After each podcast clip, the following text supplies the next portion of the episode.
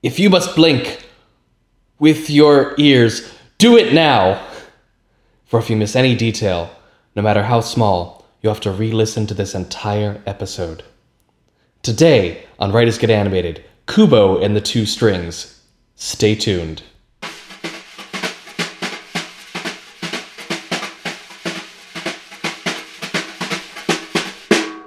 Good day, and welcome to Writers Get Animated, a podcast about storytelling and animation. I'm Chris Leva, And I'm Mackenzie Worrell. and today on the show we're discussing a film from Laika, Kubo and the Two Strings. Um, we haven't really discussed this. I forgot. We probably should have talked about this, but how spoilery are we going to be? Mm. I in think this? very, very spoilery. Okay. we're going to probably spend let's spend a non-spoiler part of the show and then when the spoilers start to arrive when we really get in we'll give you a warning dear listener dear listeners um, that, that it's coming uh, that the spoilers if you have not seen kubo and the two strings um, if you want to just listen to us freeform and not have to worry about when the spoilers are coming just stop and go see it and then you can come back. Not right now, stop. listening. But when we tell you to stop, you should stop. That's right. So uh, it is. I would I would say spoilers. It is well worth seeing. That's that's as spoilery as I'll be at this beginning part. Okay. I don't know. People might be like, "Wait, let's, I th- that's a spoiler for our conversation." Is that it's worth seeing? Not a spoiler, Spoiler the for an film. episode of Writers Get Animated. It's going to be funny. Chris O'Dowd's going to show up. It's going to be good. Exactly. So, Kubo and the Two Strings.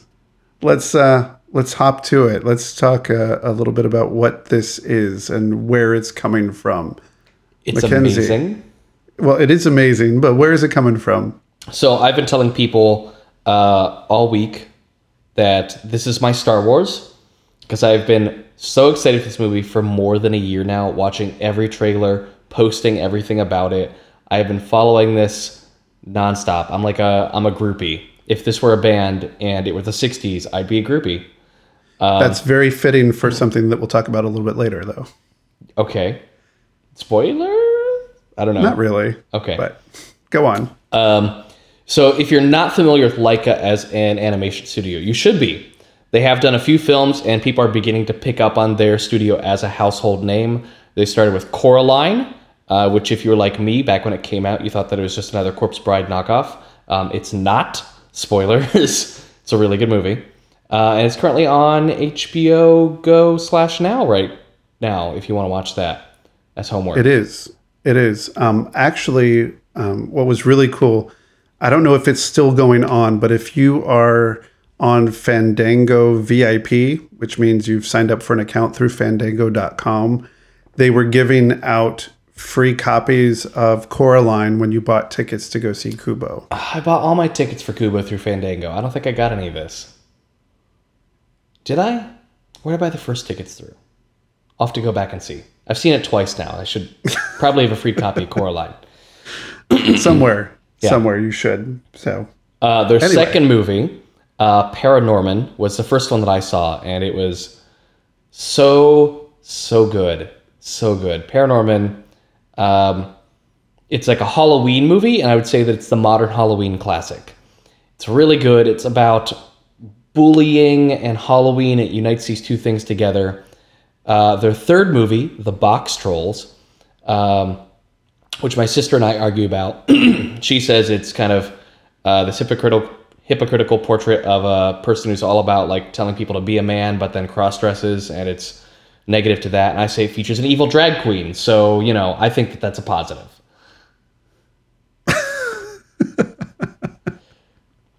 I'm not sure how to react to that. Um, I'll, I'm just going to let that sit.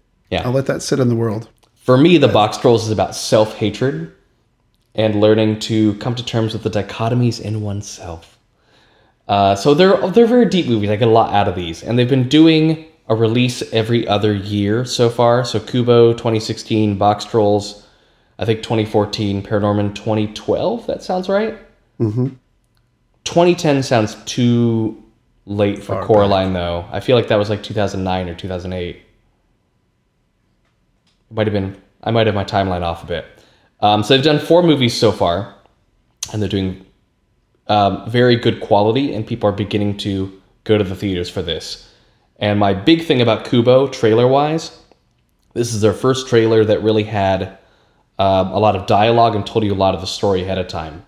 They've recorded their voice acting, I think, well in advance for this one, because a lot of the trailers for Coraline, Paranorman, Box Trolls had no dialogue for a really long time. It was just a cool cover song and no dialogue. So I think a lot of people may have written them off early, thinking they were like, "Oh, it's a foreign animation film. I don't want to see subtitles." Um, but no, they are made in Portland, Oregon. It would be fun to go on a tour to see the studios because as stop motion, this is these are objects that are living in the real world. So these are puppets and sets and one of the things that they're controlled by which they they were discussed in different interviews about their process and how many films they do at a time they're really limited by actual physical space mm-hmm. so it's they can't do more than what they can do because they have to have somewhere to do it Yeah. and if they run out of space they're out of space It's not like let's buy a new server. It's like oh, let's buy a new eight thousand square foot warehouse. to build everything that we have to build and the rigs and the sets because the world that exists it's physical it's tactile it's it's there. And it actually i think the director um, there's a really fun interview with travis knight the director and also the ceo of laika. So busy busy man. Um, talking about how these things are touched with greasy sausage fingers from animators. So they're actually touched by by the animators. He was mostly discussing the origami Yeah. and how they they tried to use the origami characters with real paper, but then realized that that was not feasible. Um, it wouldn't it wouldn't last being touched by these animators so often and being bent and moved and articulated. But I'll we'll post a link to that interview. It's with, with the uh, Bancroft Brothers Animation Podcast, which is fun to listen to. But we'll post a link. Another thing they mentioned in an interview is about how their art is improving so much that their stop animation looks like CG now. And I think to a certain degree they're realizing this is really cool. They're driving the, the medium forward. But it's also maybe hurting them a little bit because people are assuming that it is like a stylized CG and not hand animated puppets that they spend more than two years doing. Right. Um, where they, they might be getting into the syndrome of the Lego movie, where that was CG, making it look like it was 2D animated with Lego pieces. So they're getting into that realm of no, no, no, we're not purposefully making it look like dolls. It actually is. It actually is. Yeah. It actually is puppets. And there's a mix. Um, they did. Travis Knight did talk a little bit about how in all of their films there's a link um, between all three of 2D drawn animation and CG animation and the stop motion animation in all their films. There are elements of all of them. And I think we were talking about beforehand. There was the water that was done because there's a lot of water on this epic adventure as they go out and explore.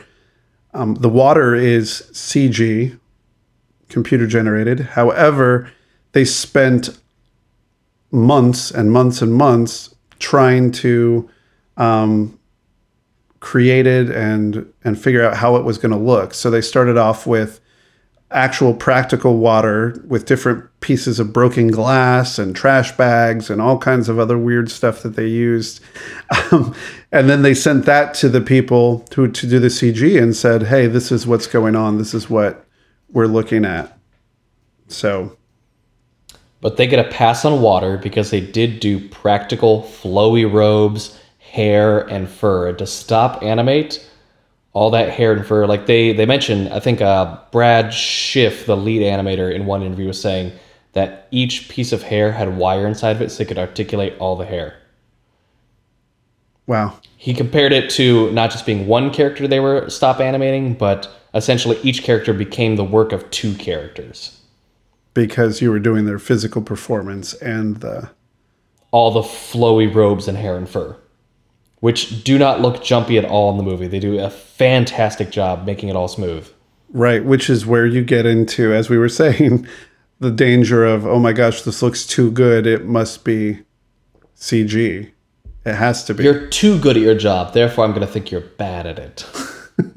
well, I don't think bad. there's nothing. There, I don't think there's anything bad about CG. I, I just Yeah. think um, what's really important, as they did, I think they started it in Box Trolls. They didn't do it in Coraline, I don't believe, but um, where they actually show a time lapse behind the scenes of characters being animated, and they sh- At the during the credits. during the credits movie. exactly so during the credits they show this is what goes into moving these and they show just the amount of furious work that has to be done to get the seconds of seconds done on a daily basis.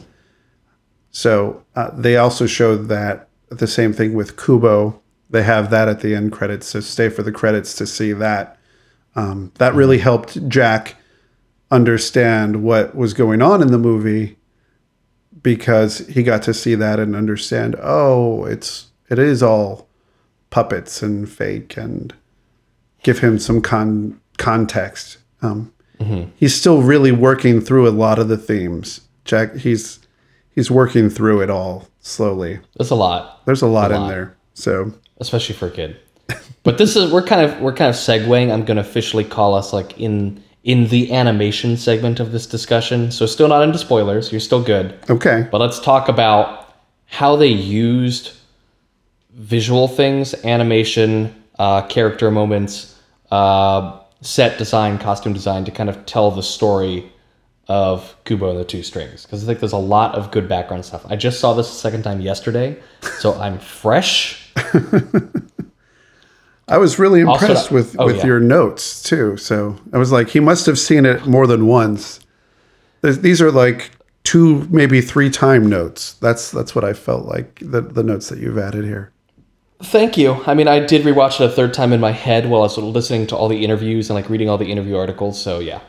Okay, that Um, counts. but one of my favorite things about the background of this movie, which I think really keep you in the world, is how they treat um, art and pictures in the background. Because you mentioned a link between 2D animation and 3D animation. I think they capture that really well. A lot of the the wall art, which is a pivotal moment in one of the later scenes in the movie, is done in a traditional Japanese style.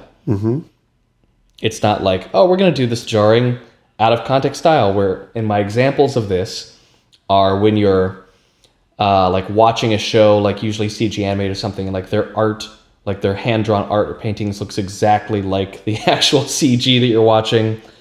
Or my other favorite example, as much as I love it, Star Wars Rebels, when they have a photo, air quotes, of someone and it's like a 2D like sketch of a character, not even CG. It's like someone did like a little like deviant art picture of Ezra.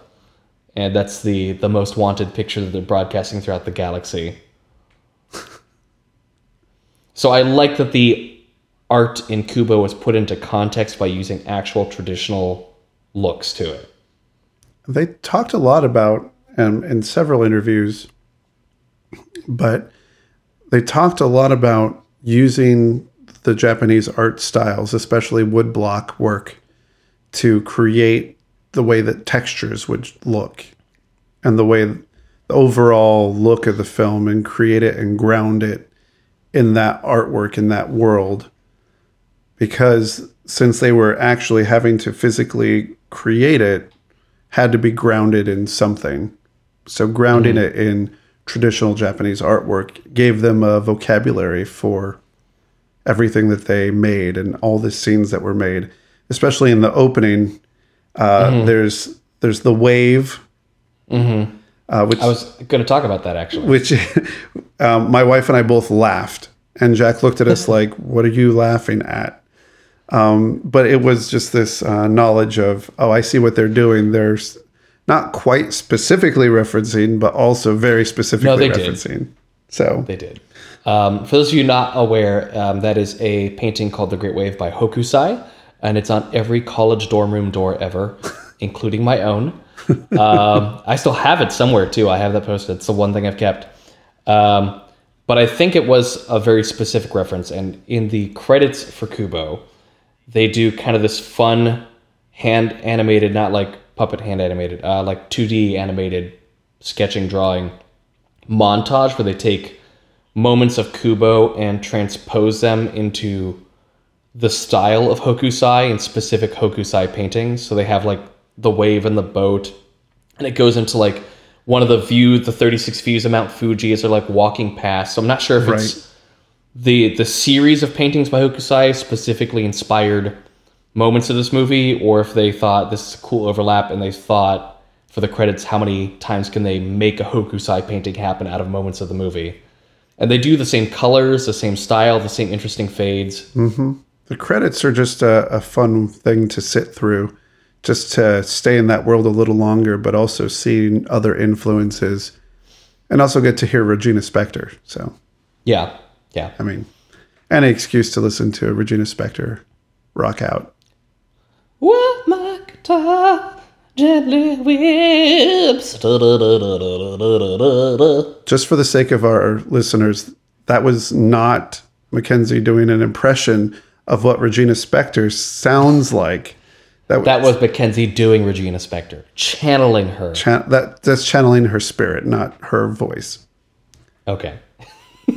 I just wanted to be upfront in case any Regina Spektor fans are also Writers Get Animated fans, and the Venn diagram of animation fans and Regina Spektor fans. I don't, I don't know where I was going with that sentence. I, I just don't want to offend people, just in general. Not that I'm calling. I'm not saying your voice was offensive. I'm just. Oh, God. I'm just saying. Okay, okay. Moving, We're move, cutting moving Chris on. off. Moving on. Chris is cut off. Oh no. Um, another thing I really enjoyed about the animation for this, which I think tells the story of the world, is in the interview with Brad Schiff that I read, who again is the lead animator. Um, he talked about how much reference they shot and the evolving use of reference they've had in the Laika studios. Did you read this one? I have not read this particular one. No. Okay. Um, so in stop animation, because it's such like this, it, it's like this. It's a gig world, or it has been for a long time. Like if you're if you're a stop motion animator, you kind of go from studio to studio, project to project, just following whatever studio is doing the one stop motion picture that year. Right. Um, and so Aardman, of course, had their stop motion animators in house, um, but they were the only studio really doing that. Now Laika has animators that are employed and they just stay for these movies, so you can kind of grow your craft and work as a team and see what happens with that. And I think, as Kubo de- demonstrates, amazing things happen.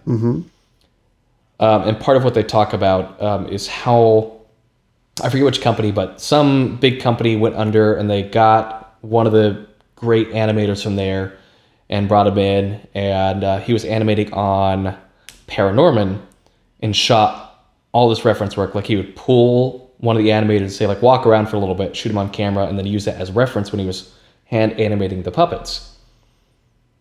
And they could tell immediately that his work was much better than everyone else's. Like, well, okay, that's um, that's interesting, and no one's really done that before. They do it for CG stuff all the time They do it for we hand drawn as well all the time. and hand drawn. And so we talked about in the Zootopia episode how they went and observed animals nonstop. And so of course you think like, oh yeah, stop motion animation, they're gonna shoot reference work. And that Um, really wasn't part of the culture. Huh. Yeah. And so because they brought it in for box trolls, the, I think Brad was saying, Brad, we're on a first name basis. Hi, Brad. Um, Mr. Schiff? That sounds weirder. Brad Schiff was saying that uh, more than 50% of the people were using the reference material method in box trolls. And because it was getting to the point you could really tell from scene to scene who was and who wasn't, that they made it mandatory for Kubo. And so some of the things that come out of this are some of my favorite little moments. Um, at the very beginning, Kubo wakes up in his home in a cave, um, and there's paper all over the ground. And there's the beginning of his days walking around picking up the paper, and he bends down, and it's just a shot of his hand as he's leaning down, picking up paper off the stone floor. and he misses one and he goes back to grab it a second time and picks it up and that puts you in such a real moment of this is a house so quickly. It's not like a fake like cg animated movie house where everything's perfect and things happen perfectly. It's he missed a piece of paper. Cool. It sets the tone for the movie and that's based on the actual reference work they used of someone bending down to pick up the paper and he missed it the first time and had to take it a second time. And it's that that kind of detail. That's one thing i think that's one of the very first moments that i got really excited about the movie um, that exact moment i'm glad that you made a note of it because i was like that's that's the moment that i got excited because when you take care on a character detail that has nothing to do with advancing the plot which has nothing to do with anything more than selling us on who this character is and how they operate and work in the world. When you take time to craft a detail like that, it just makes all the difference. It makes all the difference. It's just a small, real gesture that defines the character and sets him in a world. You remember that it is um, a child picking up their room. I mean, yes, their room is a cave at that point, um, and most children don't have to pick up caves. Um, but it's that moment where you do realize this is a real person, and it's just it's such a throwaway little moment, but it adds so much. And I, it's just one thing that I noticed. I don't know. It's because I'm if I'm looking for things like that, but or if I'm just hyper aware of moments like that. But that was like uh, an extra hour of work, at least, to animate missing the paper, and then not even an hour they said they animated 3.2 seconds a day so that's like a half day's work that's at least a half day's work of uh, to add that tiny little detail, and it's uh, that kind of attention to detail that makes all the difference. And I caught a lot more of those the second time I watched it. Shortly thereafter, as Kubo's leaving the cave, he has his arm on his mother's shoulder. And then as he's going, he kind of does like the takeaway thing where it, his hand's on her shoulder, and then it just, as he walks away, it slowly like just lifts away lightly and goes down her arm. And that was another moment the second time, like, oh, that says everything about the relationship. Mm-hmm. He's attached and he doesn't really want to let go, but he has to go, but he's showing affection. Yeah. That it's the character moments. It's the character moments in silence and in gesture that make the difference. And I think a lot of 2D animation and um, 3D animation that does more reference material, when you let actual people act that out, whether it's other animators, whether it's actors like the Disney studios used to do in the 20s and 30s and 40s and 50s, you know, when it's actually people performing, you're not looking at it for exactly how we're going to perform it. So you're not going to do a rotoscoping, but you're seeing how people in a space interacting together would make a moment, sell a moment, would make that moment. You know, it's almost I- like it's almost like a rehearsal for when you go in for your performance. Well, what I what I was reminded of a lot, and I'm gonna show my film pretension here. I was reminded of the Italian movie The Bicycle Thief. Um, I'm sure Nigel's probably giving me a smile right now. Yes. Okay. Um, so in The Bicycle Thief, uh, essentially the director set out to not cast actors, and it's a whole movie about. It's a story that he's made up, and he's having people act out, but it's people who don't know how to act and people who. Um, it's a lot of real moments of this, and it felt. Um, I think there's a lot of charm in there and things to like about that movie. I'm not saying The Bicycle Thief is a bad movie. It's a good movie. Um, I didn't like it because there wasn't enough editing, I felt. And I think the benefit of Kubo with the reference work is you're getting these real moments from people who aren't actors. You're just saying, like, oh, Chris, uh, stop animating your scene today. I'm going to have you shoot reference material for 10 minutes. You're just constantly being pulled off because you're the person that all the animators said, like, oh, you walk like Kubo. Come here. Hmm. And so you're getting these real moments, but then the benefit of this animation style is you get to edit all that and choose what you like and what works for the character and what doesn't. So it's the best of both worlds for me. Like, yes, you're still telling your story and planning your story, but you're also editing what's real into that story without taking everything that's real. Right. And to throw in just another um, another reference to how a character's small moment can change everything. Um, the movie's not animated, but the character is animated. When we look at um, Pirates of the Caribbean, Dead Man's Chest, Davy Jones, um, brilliantly acted by Bill Nighy on set in pajamas. Bill Nye?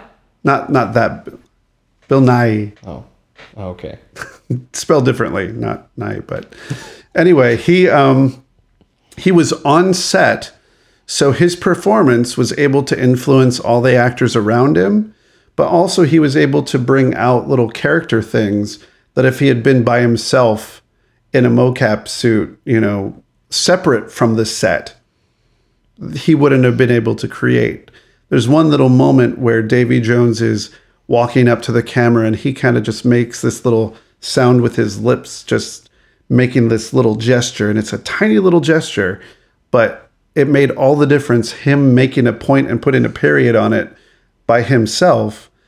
And yes, Davy Jones is all animated. There wasn't, you know, there's no part of Bill Nighy that's there. They they tried to they were going to actually have his eyes um, but then they decided no let's just just fully animate it.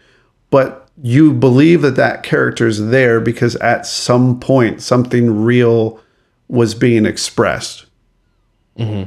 And i think that that's that may have been a big difference between the animation in coraline having watched parts of coraline um, previous to seeing kubo and then now having seen the difference and watching the trailer to Kubo and then watching the trailer to Coraline and just seeing difference in fluidity, difference in movement, different there's just a lot of growth and it just feels different.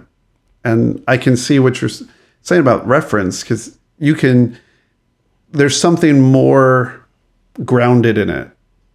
Yeah, you can tell immediately. Like Coraline, I think is a good movie. Like I said, I recently saw it.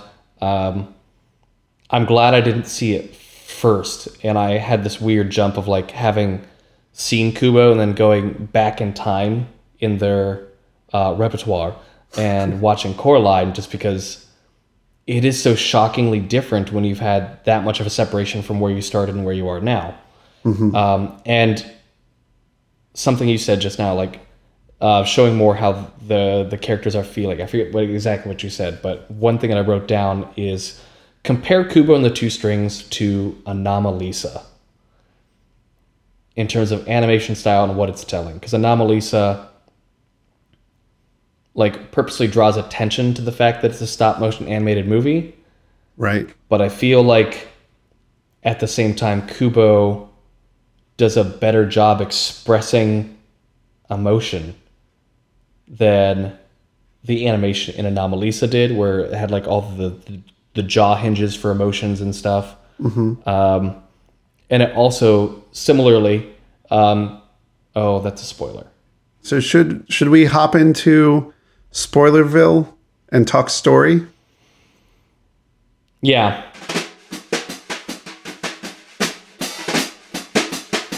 Okay, so we're we're just giving you a warning. We are into um, Spoilerville on Writers Get Animated as we talk about Kubo and the Two Strings. I feel like I'm on a radio talk show host all of a sudden. Yes, I'm here. I'm Chris Lavin. I'm talking to Mackenzie Worrell. And Ira Glass. I'm sorry, we've reached. Ira Glass. sorry, hang on. We've reached Act Two in our show. The story. Kubo and the Two Strings. Okay. Um, Charlize Theron voices two people, um, and Anomalisa has one voice for a lot of different people as well. So it's kind of a similar thing there. So after we were talking about Anomalisa the other night, and I was thinking about this more and more, like Kubo and the Two Strings has a lot of things in common um, with that movie in terms of its theme and what it's doing. But I felt like Kubo hits the heart of what Anomalisa is trying to do much better. um, what so talk I, I've been talking a lot this podcast. Tell me about what you got out of the story. What did you what jumped out at you as the most important things in the story?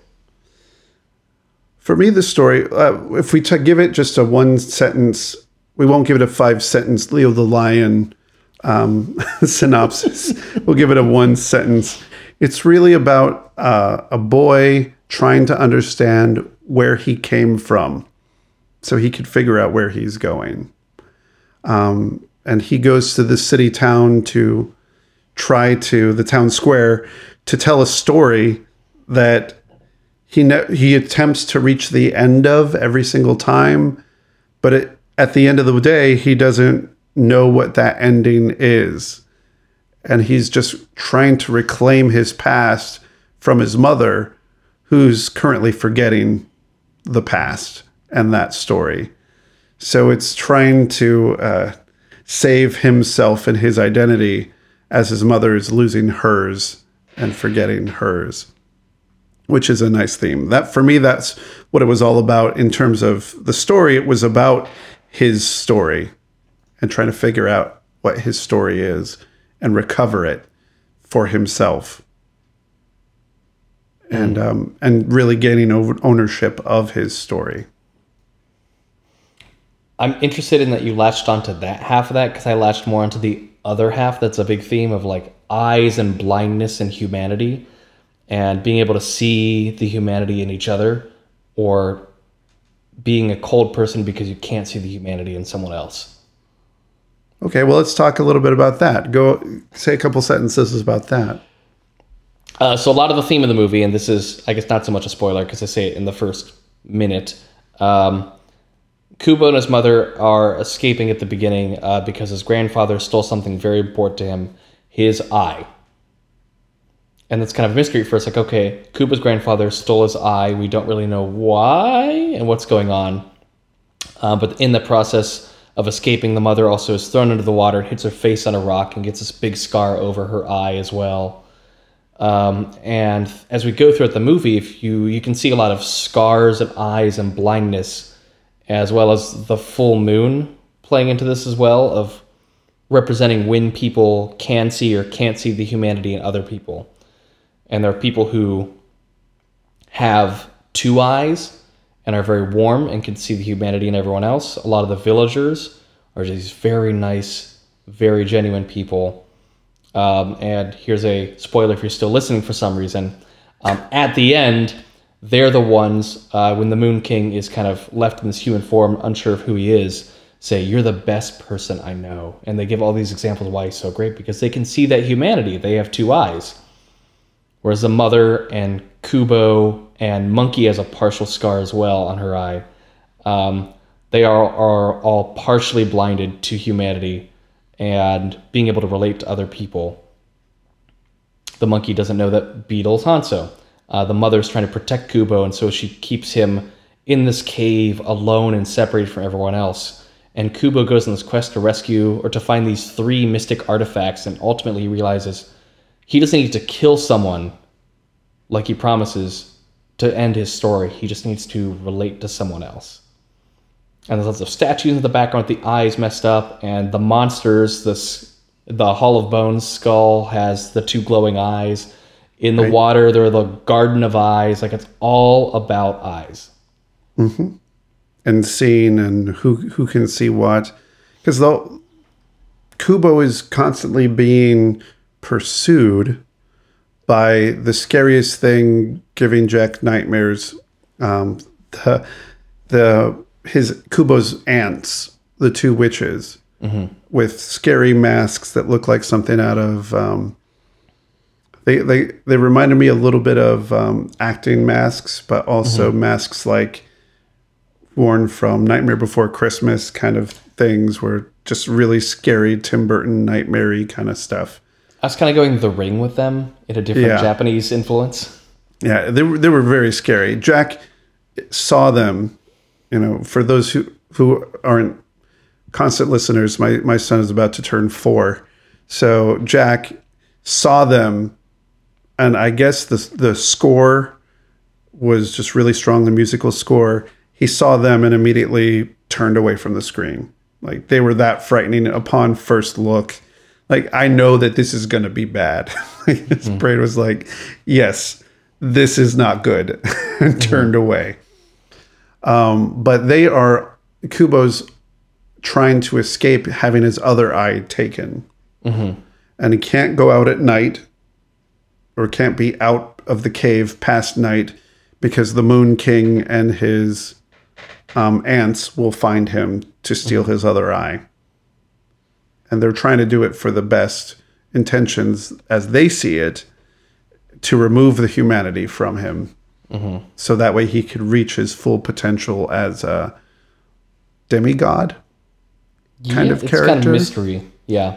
the thing that I like about the story, just in general, is that it's a smaller, intimate story. It feels it's a very epically told story, but it's very small in terms of scope, um, very simple in terms of what's happening and who's after what, and doesn't give us a huge amount of backstory, but it's it feels simple like an old myth that was out there that was created by somebody.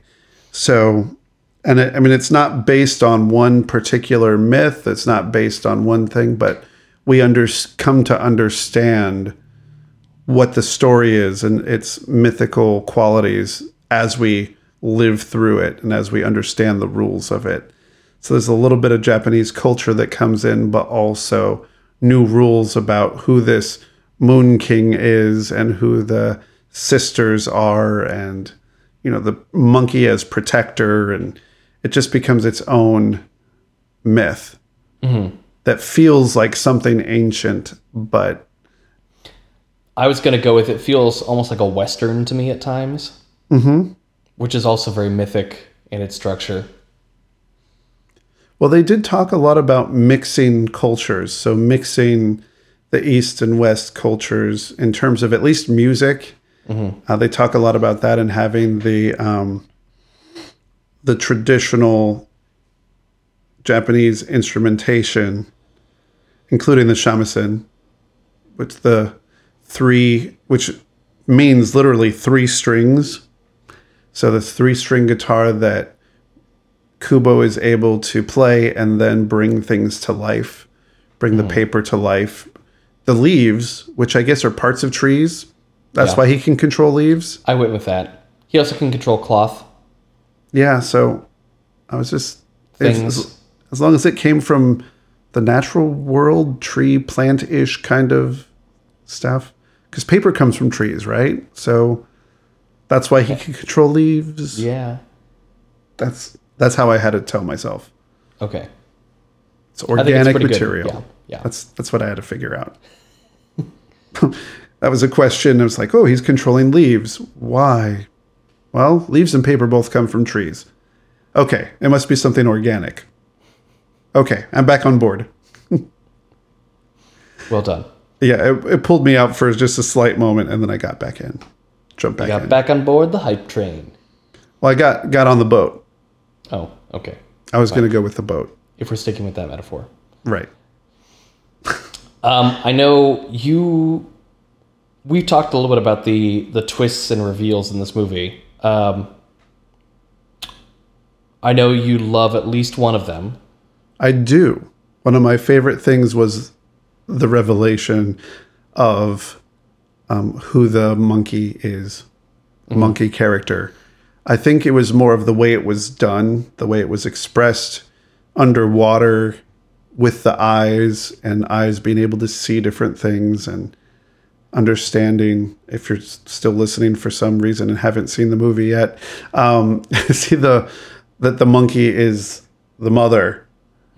And just the way that they do that and reveal that it was really satisfying. And the way that kubo realizes that it's a very nice character moment. Um, so it was done in a way that even jack was like oh it's the mother you know so he sees it as as that so they made it clear enough for an almost four year old which is good i'm not insulting that i'm saying it's a very Yeah. good satisfying thing And the dialogue right before that moment is also kind of ambiguous up to a point until Monkey says, It made me stronger, in reference to like uh, the love making the mother weak. right She says, That- Me for the first time. Exactly that and that's where it tells you what the what's going on and then it's just a really nice sequence that jack mostly experienced um, on my wife's lap, staring his head. I think it's a really interesting thing as this fight's going. Okay, this is just taking something out of it. This fight's going on where the monkey mother of Kubo is fighting pr- to protect her son from this witch, and Jack uh, is in my wife's lap, like holding on for dear life, Being protected in the from the witch. protection of his mother. So I'm like, oh, it's like it's happening. It's happening right now. Both characters, one being my son, one being the protagonist of the film, are being protected by their respective mothers, uh, on because of this witch, the scary, scary witch.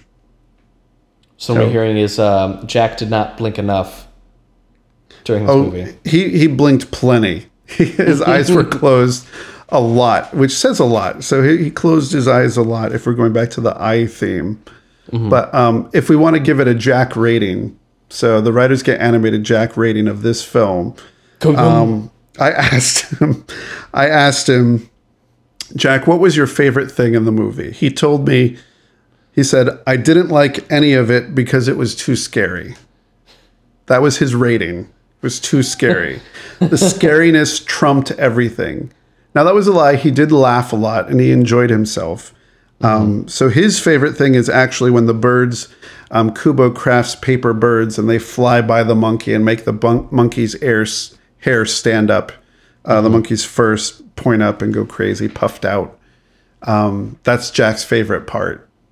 Um, and the the birds flying into the monkey's butt. So, and he did enjoy that a lot. He thought that was hilarious. Jack likes Monkey a lot. That's what I'm taking away. Yeah, he likes he likes the character monkey. Animal characters Jack really relates to. But uh the witches and the skeleton were just too much. See, I think like that's that's the journey. As a kid, that's too much, and as an adult, like the Garden of Eyes thing, that's the scariest part for me. Yeah, th- yeah, that scared the heck out of me. uh, but Jack, oh, and the dragon, the when the Moon King turns into a dragon at the end. Oh, that yeah. was that was really freaky for Jack. Um, so Who also gets scarred in the eye. he also does get scarred in the eye. But then he gains his vision back as he becomes human. Only in one eye, though, and at the same time, it goes from the full moon being the same milky white as his blind eyes from the earlier scenes, when he has two blind eyes, to when he becomes human and is defeated, he has one scarred blind eye and one seeing eye, and the moon suddenly goes from full moon in the background to like this very partial waxing moon.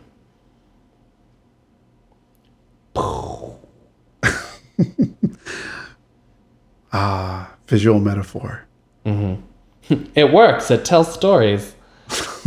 uh, yeah, my, my overall takeaway on the twist, um, I think it was done in such a way. It is it is mythic in a lot of its structure, and I think mythic structure is good, but at the same time, it also becomes a little predictable at points.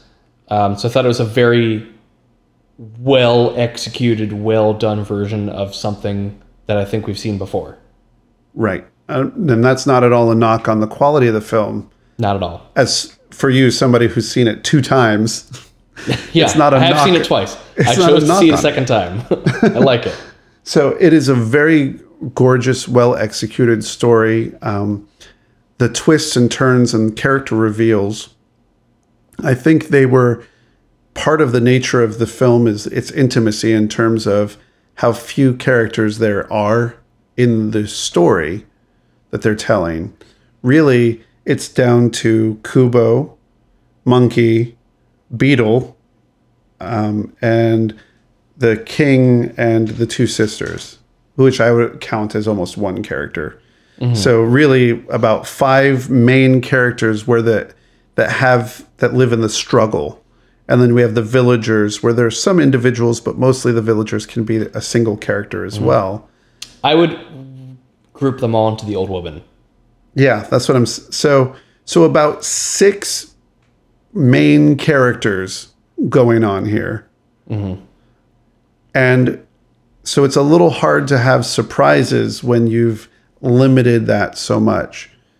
And so when Monkey's revealed to be the mother, and then we have this other character who's accompanying them this of Beetle. You're like, oh, well, I wonder if he's going to be revealed to be the father, because who else is there? What else have we done? And and as you said, we were given a clue about the father's fate from the very beginning.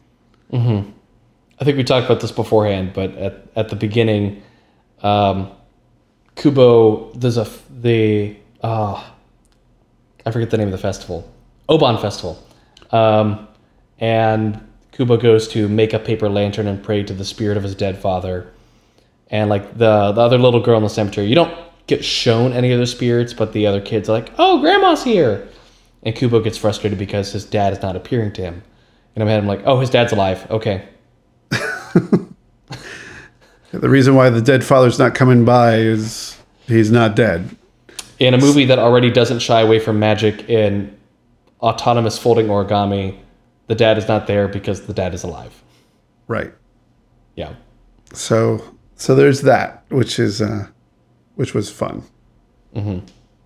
And then to be liked it. revealed. Yeah. Yeah.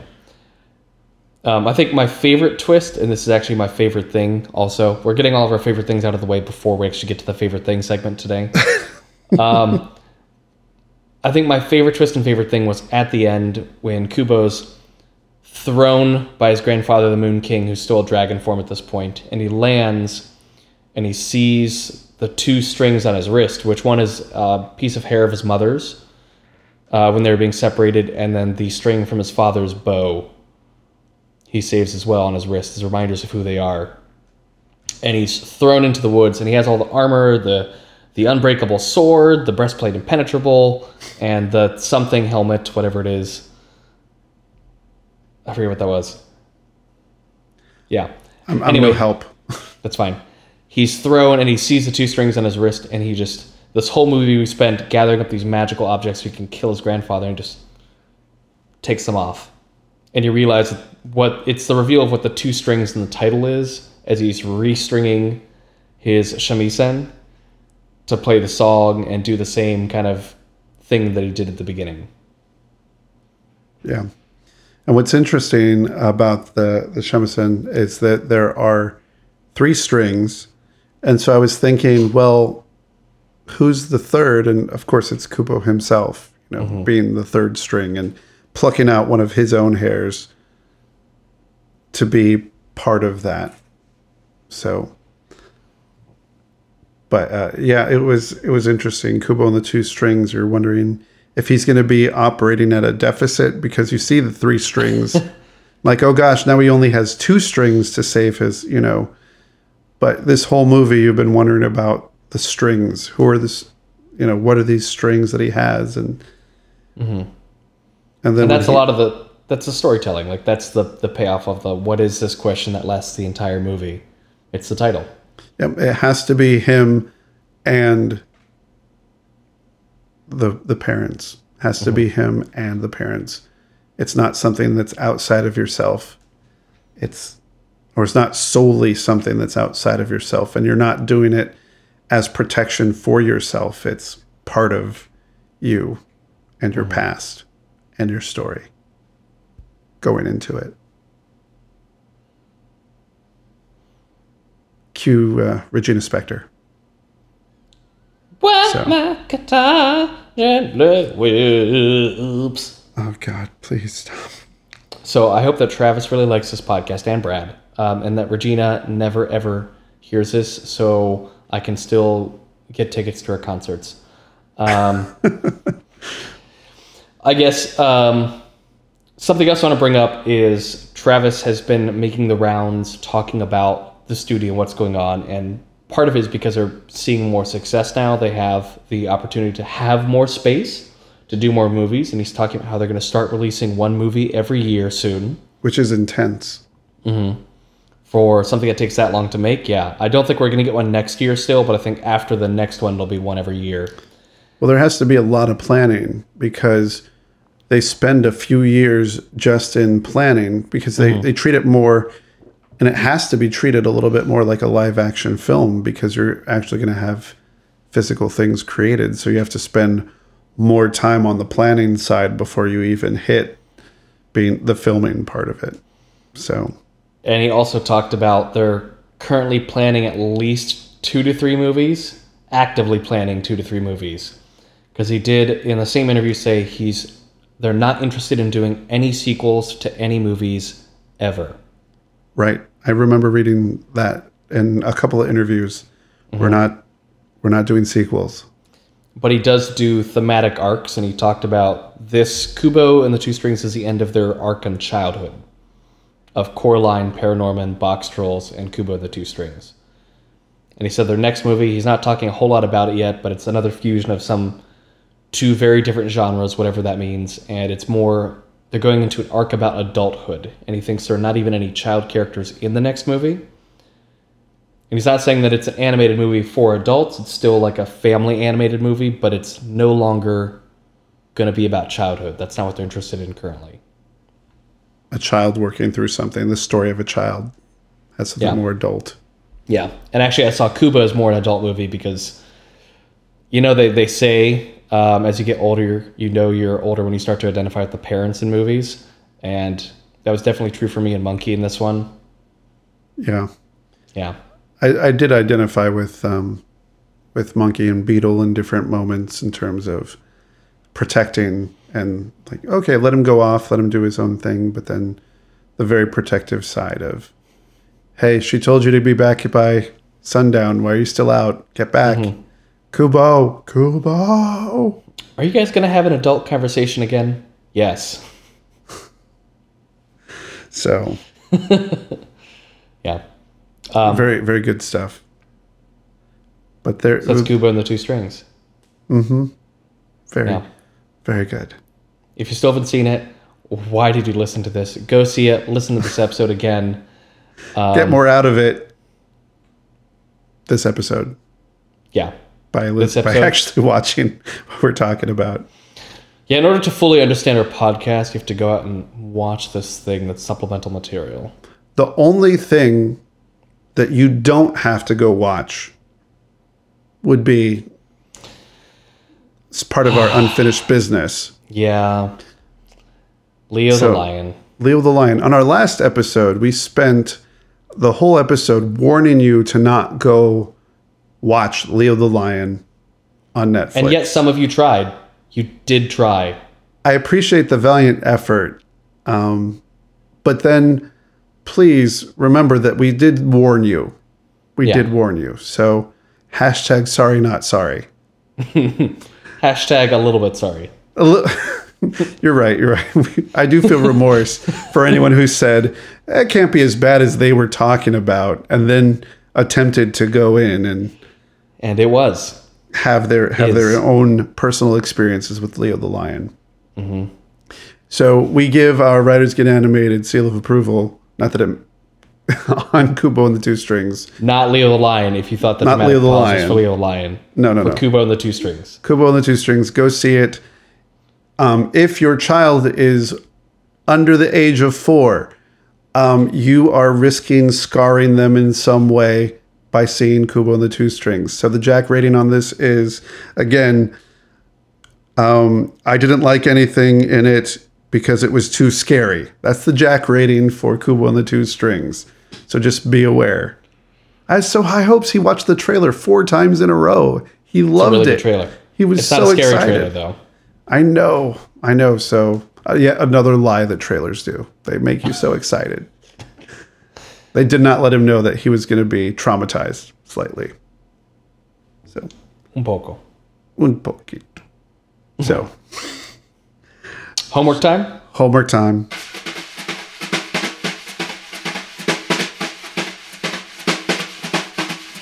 Since we've talked about three movies in a row, so The Little Prince, go see it on Netflix. Leo the Lion, Don't, don't see go it see it on Netflix. and Kubo and the Two Strings. We decided to change things up and talk about somebody who knows movies more than us. Jay So well. Sherman, ah. the critic. It stinks. It stinks. So go watch. We have two episodes of The Critic. Uh, season one, episode two, Miserable. And then season two, episode eight, All the Duke's Men. Go find The Critic. Um, go, it's on DVD. You can't find it on iTunes or on Netflix. You have to seek out the DVDs. This is a good time to visit one of your local libraries. Oh, jeez, if they have it. Mine My- does. My story here of dating myself is that um, when here's it's gonna happen three times in one sentence. When Media Play went out of business, I went to go find the complete DVD collection of a then 20 year old cartoon show from the early 90s. and partly this upcoming episode is so that we can quote lines from the critic in the real world and people won't think that we're crazy for quoting a 25 year old cartoon show that no one saw before the internet. Also, I looked it up on. You could get it on Amazon for under thirteen dollars. Ooh, and it's well worth it. It's well worth it. It's so worth it. So, As always, thank you to our engineer, Nigel Coutinho, and to Jacob Reed for the music. catch us on the web on Twitter at WG Animated, on Facebook.com slash WG Animated, and get all of the show notes. And we'll have links to different interviews with the creators of Kubo and the Two Strings. Some really Not that cool we're stuff. conducting. Not that we're conducting, but we'll have lots of links. Um, writersgetanimated.tumblr.com. Check it out there. Mm, And Travis, if you are interested, um, we're here. We are. Interested in what? Doing an interview with us. Oh, Okay. And also, um, it's okay to blink now. You're good. It's okay, guys. blinking is fine. Yeah. Blink the night away. I don't know what that means. Good night, everybody. Good night, everybody. It's like Doctor Who, right? Blink. Mashup. Doctor Who should go see Kubo. That's what should happen. We should have Peter Capaldi and Dr. Kubo. Sounds like Cujo.